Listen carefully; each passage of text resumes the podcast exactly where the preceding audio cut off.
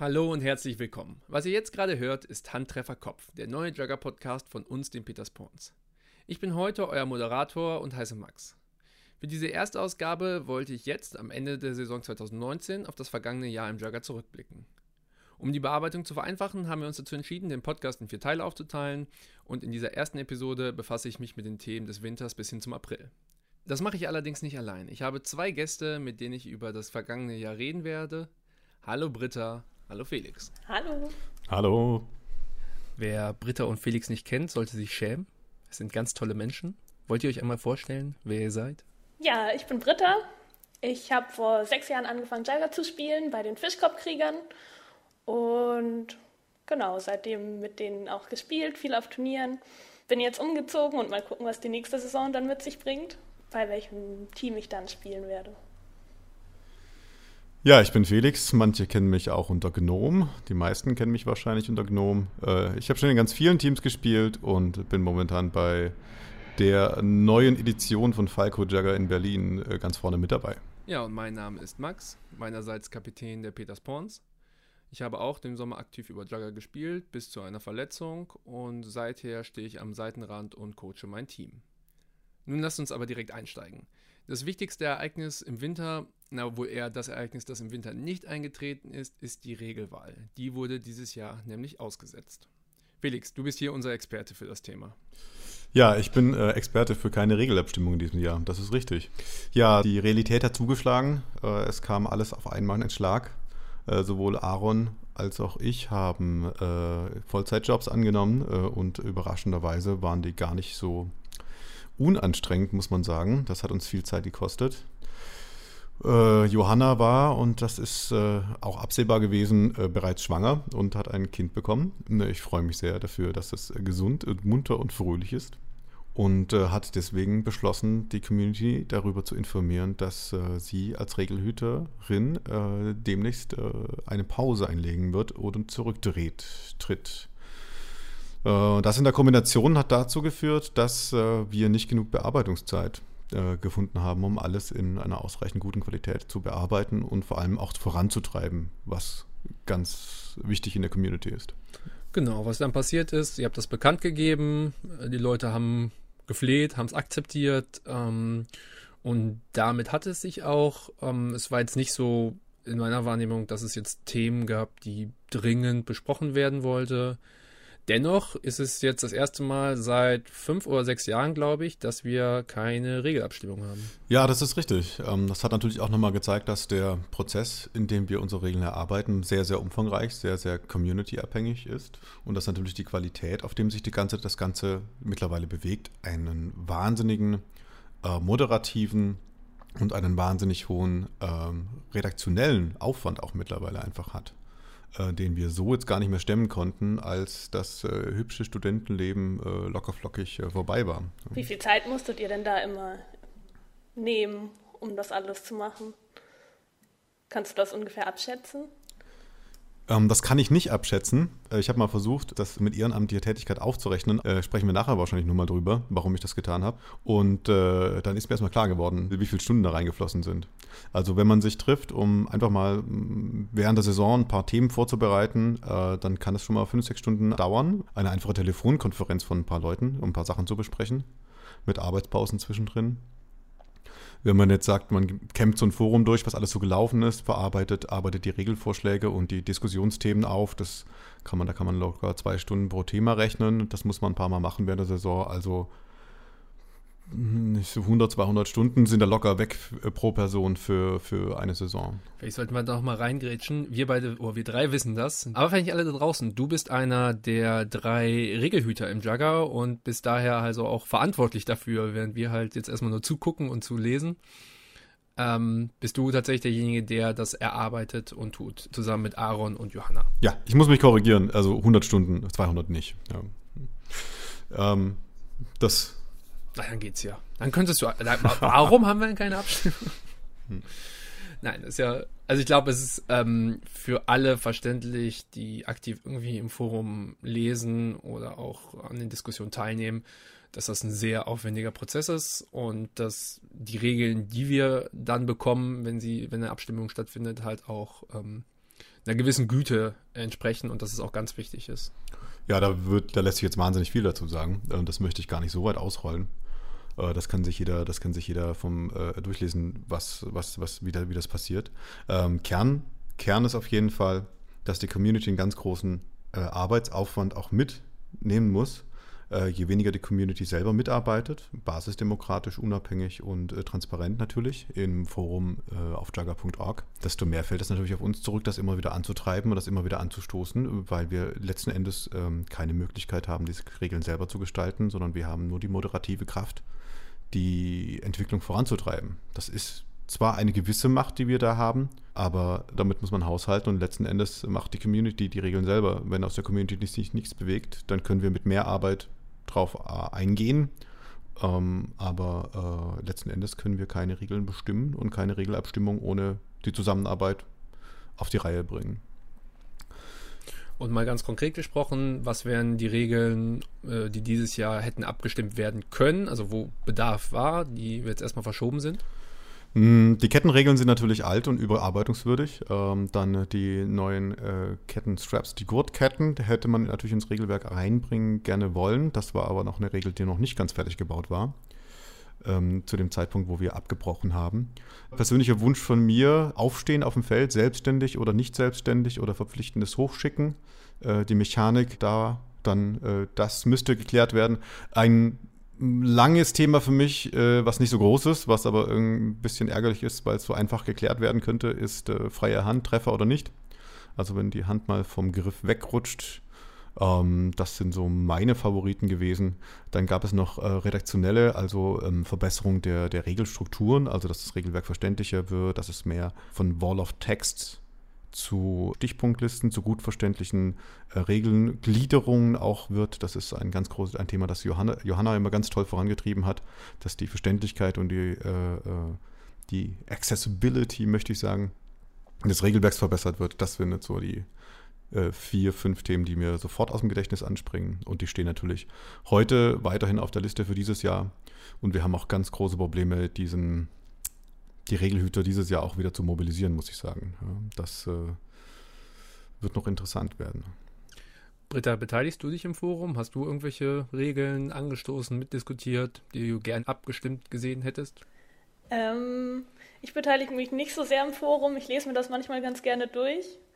Ich finde es auch schwierig, damit zu diskutieren, weil dann oft vieles schon gesagt wurde und man dann ja auch nicht immer alles wiederholen will, weil dann es immer noch länger wird ähm, und ich zu vielem auch gar nicht so eine klare Meinung habe. Und dann weiß ich nicht, bevor es dann noch länger und noch irgendwie komplizierter wird, dann halte ich mich da eher raus und eher zurück. Gutes Thema, bevor es noch länger wird. Wir könnten die ganze Zeit über die Regeln und die Regelhüter reden. Ähm, aber ich glaube, wir sollten mal ein bisschen weitergehen zum nächsten Thema. Wir behalten uns im Hinterkopf, dass Johanna zurückgetreten ist. Das wird später im Jahr nochmal relevant. Aber erstmal möchte ich äh, mit euch über ein Video reden, und zwar eins, das im März erschienen ist. The sport is much, much less sexist than other sport, especially football. Um, but that's not to say that there's no element of sexism. Um, it's very clear that uh, women tend to be underestimated. Genau, da ist ein Video über Frauen im Jugger rausgekommen. Das hat eine Kolumbianerin gemacht und hat Frauen aus verschiedenen Ländern gefragt, wie so ihre Erfahrungen sind im Jagger.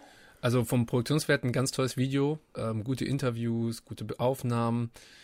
Ähm, und wer sich das Video angucken will, das heißt uh, Woman at Jugger, findet man auf YouTube, aber auch auf Facebook. Genau, zum Teil wird da ganz viel Positives berichtet, dass es schön ist, Teil einer so offenen ähm, Gemeinschaft zu sein und da auch ganz offen aufgenommen zu werden. Zum Teil werden aber auch ein paar negative Erfahrungen geteilt. Eine Spanierin erzählt, dass sie, dass sie mal gesagt bekommen hat, dass sie, weil sie eine Frau ist, nie eine gute Spielerin sein wird. Und auch wird gesagt, dass Frauen oft unterschätzt werden. Als ich ähm, das Video das erste Mal gesehen habe, hatte ich einen Eindruck, dass es irgendwie sehr einseitig und, und sehr negativ war, so, oder dass die Frauen, die da gefragt wurden, unzufrieden sind äh, mit der Lage. Ich hatte diesen positiven An Anfang tatsächlich relativ verdrängt. Letzten Endes muss ich aber auch sagen, ähm, selbst wenn es so einseitig ist, ist es an sich ein notwendiger Gegenentwurf zu dem, was du sonst in der Berichterstattung oder in der Darstellung von Jagger kriegst. Da sagen ja immer alle nur Friede, Freude, Eierkuchen, wir sind so froh, dass wir alle miteinander spielen können, alles ist gut. Und dass das Video jetzt eindeutig dagegen geht und eine andere Sicht darlegt, ist, glaube ich, ganz wichtig. Hast du da persönliche Erfahrungen damit gemacht, Britta? Also, äh, du bist eine Frau, du kannst ja nicht so gut spielen. Oder du bist ja eine Frau, du bist unterschätzt. also, bestimmt hast du gemacht, ne? Aber du bist jetzt auch nicht. Ja, habe ich sehr viele Erfahrungen gemacht, ja. Ich habe im Laufe der Jahre immer wieder auch gehört, dass sich Leute in ihrem Team vor dem Spiel gegen uns sagen, dass sie mich nicht unterschätzen sollen. Ich habe mal nach einem Spiel von einem gehört, dass ähm, er nicht gedacht hätte, dass ich so gut spielen kann, weil weiß ich nicht, da wo er herkommt, Frauen oft nicht so gut spielen. Das waren Spanier. ähm. ja, lauter solche Sachen habe ich. Ist auf jeden Fall, denke ich, ein Thema, was viele Frauen äh, beschäftigt. Wir haben seit Ende letzten Jahres ja auch unsere erste Frau im Team. Und dadurch gewinnt man ja auch neue Sicht auf die Dinge. Und was ich mich seither frage, was auch ein Punkt in dem Video ist, es wird gesagt, dass halt erstmal jeder Jugger spielen kann, unabhängig seines Geschlechts und dass es halt kein Thema ist. Und das ist, denke ich, ein relativ großes Gut. Andererseits ist es aber auch so, dass die Frauen im Jugger sich immer mit allen Geschlechtern vergleichen müssen. Es ist in meiner Erfahrung so im Jugger, klar, du hast irgendwie drei Aspekte. Du hast deine Übersicht, du hast deine Technik und du hast deine reine Sportlichkeit. Und die, du kannst alles drei quasi miteinander ausgleichen. So, wenn du nicht so sportlich bist, dann kannst du halt einfach smart spielen. Wenn du halt, ähm, ja, jetzt nicht unbedingt die besten Laufwege hast, aber dafür schnell laufen kannst, kannst du das auch ausgleichen. Und irgendwie sind diese drei Faktoren miteinander verbunden. Und die, die Natur bringt es halt mit sich, dass diese Frauen halt in diesem Sinne Sportlichkeit im Durchschnitt den Männern unterlegen sind. Das heißt, sie müssen in diesen anderen zwei Kategorien erstmal besser sein, wenn sie quasi das gleiche Niveau erreichen wollen. Der Gedanke, den ich schon länger mit mir rumschleppe, ist, warum sollten wir akzeptieren, dass ähm, diese Frauen sich dann halt immer genau, also in diesen drei Kategorien vergleichen müssen mit Männern. Hätten wir jetzt eine Form, wo zum Beispiel es einen festen Frauenanteil in einem Team gäbe, würde es ja reichen, wenn eine Frau nicht mehr genauso gut bzw. besser als irgendwelche Männer ist, sondern eine gute Spielerin ist im Vergleich mit den Frauen. Und dann hätte oh, wäre die Wertschätzung für Frauen höher, wenn du eine gute Frau hast, unabhängig davon, wie sie im Verhältnis zu den Männern spielt. Das heißt, du würdest gerne eine, eine Quote einführen, dass immer ein bestimmter Mindestanteil von Frauen im Team sein muss? Oder? Ich weiß nicht, ob es überhaupt praktikabel ist. Wir haben zum einen, glaube ich, zu wenig Frauen im Jugger, um das wirklich zu machen. Ich habe halt Aufstellungen gesehen und auch selbst welche gemacht, wo die Frage war, wer wird aufgestellt? Du hast zwei gleich gute Spieler und der Mann ist, kann einfach ein bisschen schneller laufen und dann wird er aufgestellt. Das ist irgendwie, finde ich, ein blöder Grund, so eine Aufstellung zu entscheiden ich weiß halt selbst nicht, wie man es lösen kann und, und, was, was, wie wir es halt besser hinkriegen, weil halt auch der Frauenteil ja verschwindend gering ist. Die Frage ist, wird er überhaupt je größer, wenn wir halt nicht genügend Frauen haben, die bereit sind, das zu erdulden, ne? Ja. Schwierig, wie man das irgendwie verändern kann. Ähm. Mal so meine Erfahrung mit, ähm, oh, ne, mit, mit Spielerinnen, die die, die eine gewisse Erfahrung in Jugger auch haben, ich sage jetzt mal vergleichbar zu den mit, der, mit, mit den Männern, die man im Team hat, dass sie ganz andere Fähigkeiten auf dem Feld aufbringen. Also ich freue mich, äh, ich freue mich über äh, eine Spielerin bei mir im Team. Also ich freue mich über alle Spielerinnen bei mir im Team, aber ich freue mich über eine, die äh, ähm, den wir dann auch ähm, gerne solide da ähm, in, in, in ihre Linie stellen können und ihren, ihren, ihren, ihren Job gut macht. Und ich freue mich darüber, dass sie ganz andere Fähigkeiten reinbringt, als, als vielleicht die ganz gerne mal tunnelsichtigen Männer. Ja? Und dass sie ganz andere hm, Kontroll- und Wahrnehmungsbereiche hat. Und ich denke, das müsste man auch fördern, dass da andere Talente schlummern, die nicht nur mit äh, schnell laufen, sprinten und abschlagen zu, zu tun haben. Das denke ich halt auch, dass uns ein ganz großer Teil Vielseitigkeit dadurch verloren gehen, dass wir halt ähm, ja, Männer mit Frauen vergleichen, was die reine Sportlichkeit mhm. angeht. Ja, und ich merke das natürlich im Training auch ganz stark. Ich meine, die Körper, Körper sind unterschiedlich, ja, und äh, meine, Meine Tante ist Läuferin und äh, die habe ich dann auch aktiv um, um Hilfe gebeten, dass ich dann auch, auch trainieren kann, weil wenn ich als Mann in meinem Körper stecke, dann habe ich ein gewisses Bewegungsbild und wenn ich das versuche auf eine Spielerin äh, zu übertragen, dann kann die davon unter Umständen überhaupt nicht profitieren oder vielleicht, vielleicht sogar was Falsches, ja? gerade wenn es um Laufen, um Sprinten und so weiter geht. Ähm, das sind nämlich äh, Mechaniken teilweise unterschiedlich. Die Hüfte ist anders gebaut, der Schwerpunkt ist woanders. Ähm, da sind andere Bilder, andere Intuitionen irgendwo auch gefragt. Und da sollten sich die Trainer meiner Meinung nach zumindest ein gewisses Stück auch damit auseinandersetzen, wie die Basics äh, der, der, der Körpermechanik bei den Nichtmännern aussieht. Und die Frauen als Spielerinnen natürlich auch, dass sie anders sprinten lernen müssen als ein Mann, weil der Körperschwerpunkt woanders ist, weil die Hüfte breiter ist und äh, dementsprechend die Muskelgruppen an anderen Stellen an, auch mal angespannt oder entspannt werden müssen und so weiter. Will ich jetzt nicht zu arg ins Detail gehen. Aber ich denke, das ist halt auch noch nicht angekommen, dass im Unisex-Sport auch bedeutet, dass ich natürlich äh, Spielerinnen mit ihren körperlichen Eigenschaften einfach auch vielleicht ein bisschen anders fördern muss. Ja, ist auf jeden Fall auch noch ein guter Punkt. Da ist wieder das Problem, dass es wenig weibliche Trainerinnen gibt und das oft von den Männern auch übernommen wird, glaube ich. Und dass sich da viele eben nicht so Gedanken machen wie du. Was ich festgestellt habe, ist, dass die ähm, Frauen, die halt irgendwie in festen Teamstrukturen auch lange aktiv sind, ähm, andere Aufgaben übernehmen, also nicht unbedingt Trainer sind, trotzdem halt eingebunden sind und halt viel mehr organisieren, viel mehr zusammenhalten, auch viel mehr ähm, mit einzelnen Leuten irgendwie interagieren, um die halt irgendwie zu motivieren oder zu optimieren. Ähm, also als klassisches Beispiel fällt mir zum Beispiel Tina ein, die ja immer bei, bei Havu oder jetzt Rigo halt dabei ist und irgendwie ganz viel ausmacht, auch wenn sie halt nicht auf dem Feld steht. Und viele Frauen, oh, oh, die, die, oder die Beispiele, die ich kenne, sich halt in die Rollen sehen oder in diese Rollen hineingehen, weil die Trainerrollen vielleicht besetzt sind. Ja, hm. Gut, jetzt, äh, die Frauen jetzt in so eine Unterstützerrolle zu drücken, das, ähm, ich meine, wenn man das gerne macht, gerne, aber das soll jetzt ja auch kein Platz äh, sein, von wegen, ah, Frauen im Dagger, ihr könnt uns unterstützen oder so. Ne, sondern Nein, sowas, sowas ja nicht gemeint, sondern okay. das habe ich halt festgestellt, dass es halt Frauen gibt, die das tun. Ja. Ähm, und obwohl sie halt genauso gut eine Trainerrolle übernehmen könnten. Wollte ich dir nicht unterstellt haben, dass du das gemeint hast. War mir bloß wichtig, dass das nicht so rüberkommt. Ja. Gut, auch das Thema wird uns tatsächlich noch ähm, die ganze Saison und wahrscheinlich auch die zukünftigen Jahre begleiten. Ähm, ich würde vorschlagen, wir springen jetzt einfach mal in den April rein.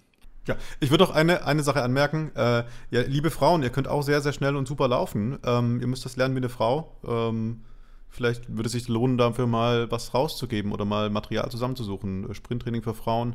Ähm, es gibt auch Frauen, die machen das untereinander. Britta, ich glaube, da weißt du auch Bescheid ein bisschen, wie das funktioniert. Ähm, einfach sich damit beschäftigen und dann klappt das auch sehr, sehr gut. Also generell haben wir, glaube ich, nicht das Problem, dass es nicht genügend gute Beispiele gibt für ähm, erfolgreiche Juggerfrauen. Ganz im Gegenteil. Naja, so viele gibt es ja auch wieder nicht. Wenn man sich die oberen Teams anguckt, wie viele gibt es denn da? Das Marion, Sandra und dann. ja, genau, und dann wird es lange sehr dünn. äh, wenn ich dann an die ähm, Frauen aus Jena denke, die zum Beispiel das ganze Zweiteam stellen, die technisch nicht viel schlechter oder vielleicht sogar genauso gut bis hin zu besser sind als andere Spieler, ähm, aber einfach, weil sie nicht so regelmäßig in dieses Top-Team aufgestellt werden, so ein Kinder 1, weil, weiß nicht, es sportlichere Leute gibt oder die Männer mehr Ehrgeiz haben oder was auch immer die Gründe sind und ihnen einfach die Erfahrung fehlt, die, die sie noch bräuchten, um dann wirklich ganz oben mitzuspielen, weil sie halt eindeutig die Skills dafür haben und auch die Übersicht. Eigentlich geht das nächste Thema im April ja ähnlich weiter. Und zwar so. mit dem Awareness-Team. Ja, da war nämlich das Kieler Nord-Derby und da waren nur Frauen zugelassen. ähm, ja, du warst ja noch in, in Kiel, Britta. Erzähl doch was. Wie war's? Genau. Ähm, wir waren das erste Turnier, das irgendwie ein Awareness-Team hatte. Das hat sich ergeben aus den Frauenvideos und Video und den Kommentaren dazu, aus eigenen Erfahrungen von mir, dass es doch immer wieder vorkommt, dass man mal eine Hand am Hintern, an den Brüsten oder sonst wo hat. Und dass es aber auf Turnieren keinen Raum gibt, das irgendwo anzusprechen dass man dann irgendwie mit den Erfahrungen alleine dasteht. Und mir persönlich fällt es auch oft schwer, alleine dann was dagegen zu tun. Ich weiß nicht, ich kann in dem Moment schlecht sagen, ey, lass das mal, ich will das nicht. Das fällt mir super schwer, weil es irgendwie eine Situation ist, mit der ich schlecht umgehen kann.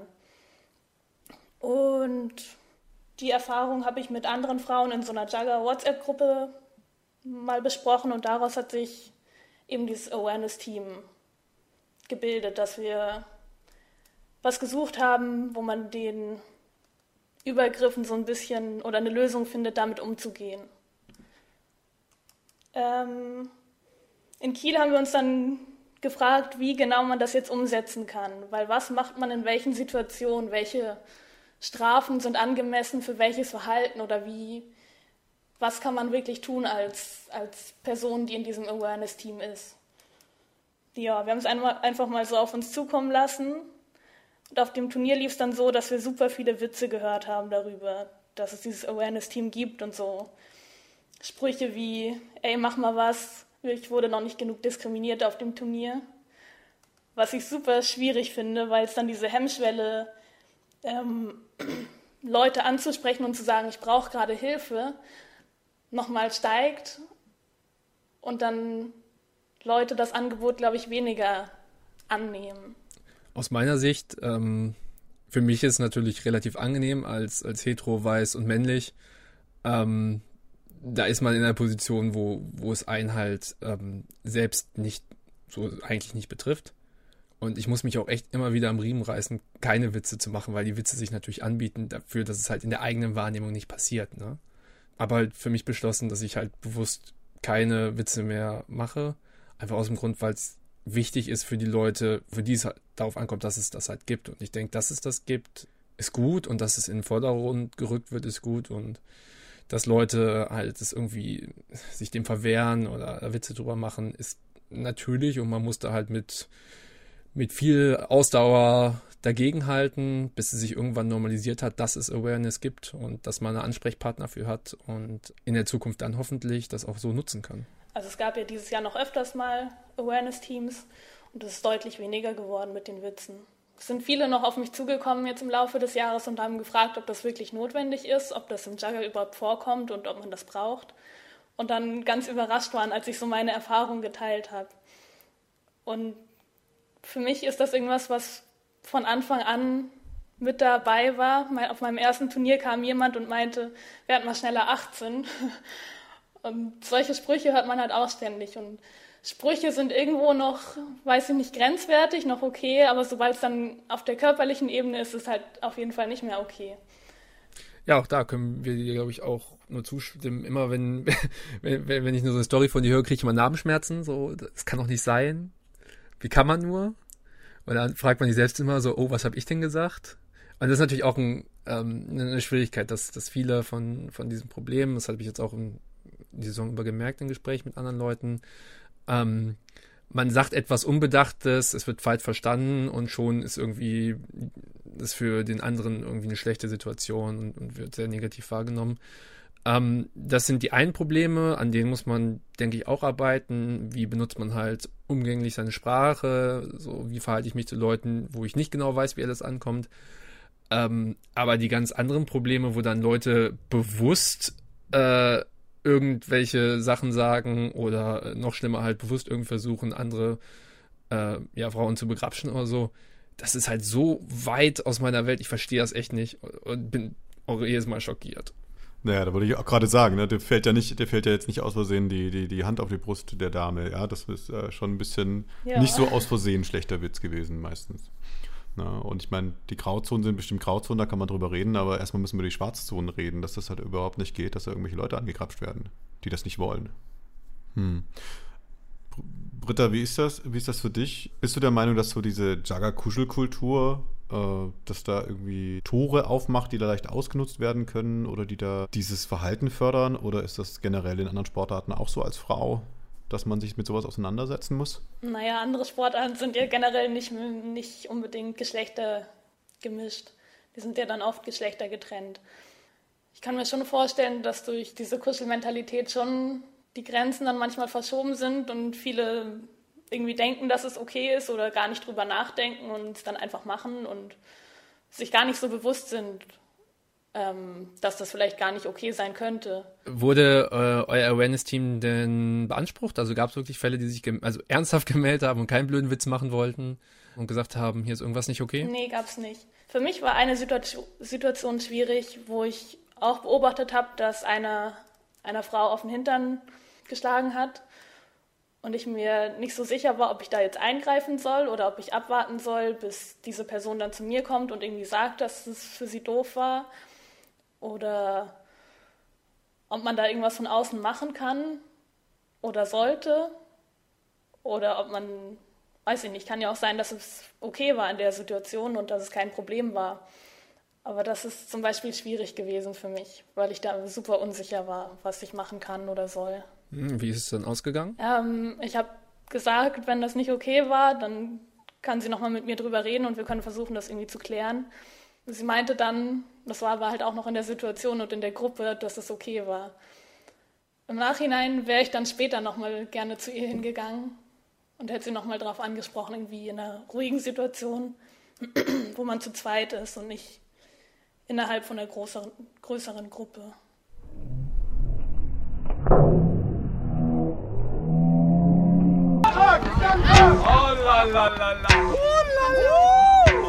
Ich würde mich gern dem Kieler Nordderby noch einmal aus sportlicher Sicht nähern. Und zwar standen im Finale Rigor Mortis und Victim. Und ich als alter Victim-Fanboy war natürlich äh, voller Begeisterung, das Spiel äh, zu sehen. Es gab eine Videoaufnahme, die online gestellt wurde. Und ich warte halt immer noch darauf, dass die, dass die Victim Boys mal so eine ganze Saison komplett durchrocken. Allerdings mussten sie sich in Kiel Rigor geschlagen geben. Habt ihr das Finale gesehen? Ich habe das Finale live gesehen. Ich habe es mir danach nicht nochmal angeguckt. Aber war ein spannendes Finale, ja. Hat Spaß gemacht zuzugucken. Ja, ich habe das mal gesehen. Äh, habe jetzt aber keine, keine dauerhaften Erinnerungen an das, an das Turnier, äh, an, das, an das Spiel. Hm. Okay, was halt besonders war, ähm, Jagger Masterclass ist ähm, David von der GAG, mehr oder weniger. Und der hat für sich beschlossen, die Produktionswerte von Jagger Spielvideos mal ein bisschen hochzuschrauben. Hat also das Finale mit mehreren Kameras gefilmt, hoch aufgelöst und mit einer hohen Framerate. Ähm, was ihm halt ermöglicht hat, ähm, sehr, sehr ansehnliche ähm, Slow-Motion-Abschnitte aus dem Spiel rauszunehmen. Das heißt, du siehst dann diese, diese knappen Pompenduelle in Slow-Motion, die, die guten Sprungaktionen, die Ducks, ist halt alles brillant aufgenommen, zusammengeschnitten und läuft halt so durch. Das Ganze hat halt so ein paar Kinderkrankheiten mit dem Ton und, und mit der Schnittreihenfolge und so. Ist aber visuell ähm, ja sehr beeindruckend tatsächlich und ähm, so aktuell ähm, ja die, die Speerspitze von, von Jugger-Videos. Letztendlich stehe ich dem aber auch irgendwie gespalten gegenüber. Diese Schauwerte sind grandios. Ähm, für die eigentliche Spielanalyse ist das natürlich Gift, weil die Ansicht von oben immer mal wieder in so eine nahe Ansicht von irgendeinem so einzelnen Duell geht, was an sich super spannend ist, aber vielleicht nicht unbedingt das Spannendste in diesem Spielverlauf ist, weil man die Bewegung und die Räume nicht mehr der anderen Spieler so wahrnehmen kann.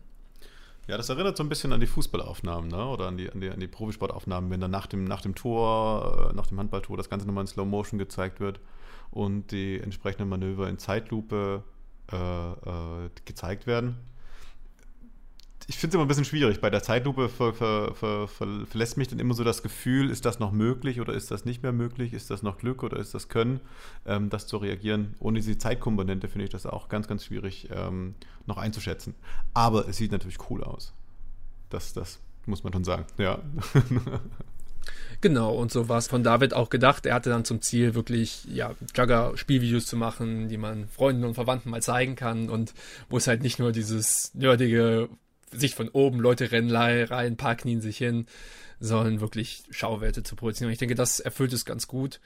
Ähm, wie gesagt, wenn man das Spiel wirklich analysieren will, ähm, ist da nicht so ähm, die Möglichkeit da. Aber die Frage ist auch, wie viel machen das? Ich weiß, dass bei uns eine relativ starke Kultur ist, aber wenn ich mir dann so Klickzahlen generell von, von Jugger-Videos angucke, ähm, ist es, glaube ich, eher die Minderheit, die sich dann intensiv Videos anguckt und auch mehrfach anguckt. Ja, ich schaue es gerade, das äh, Video von Hannover, äh, von Hamburg im ähm, Finale, Bob gegen Rigor, äh, ist äh, bei 550 Klicks.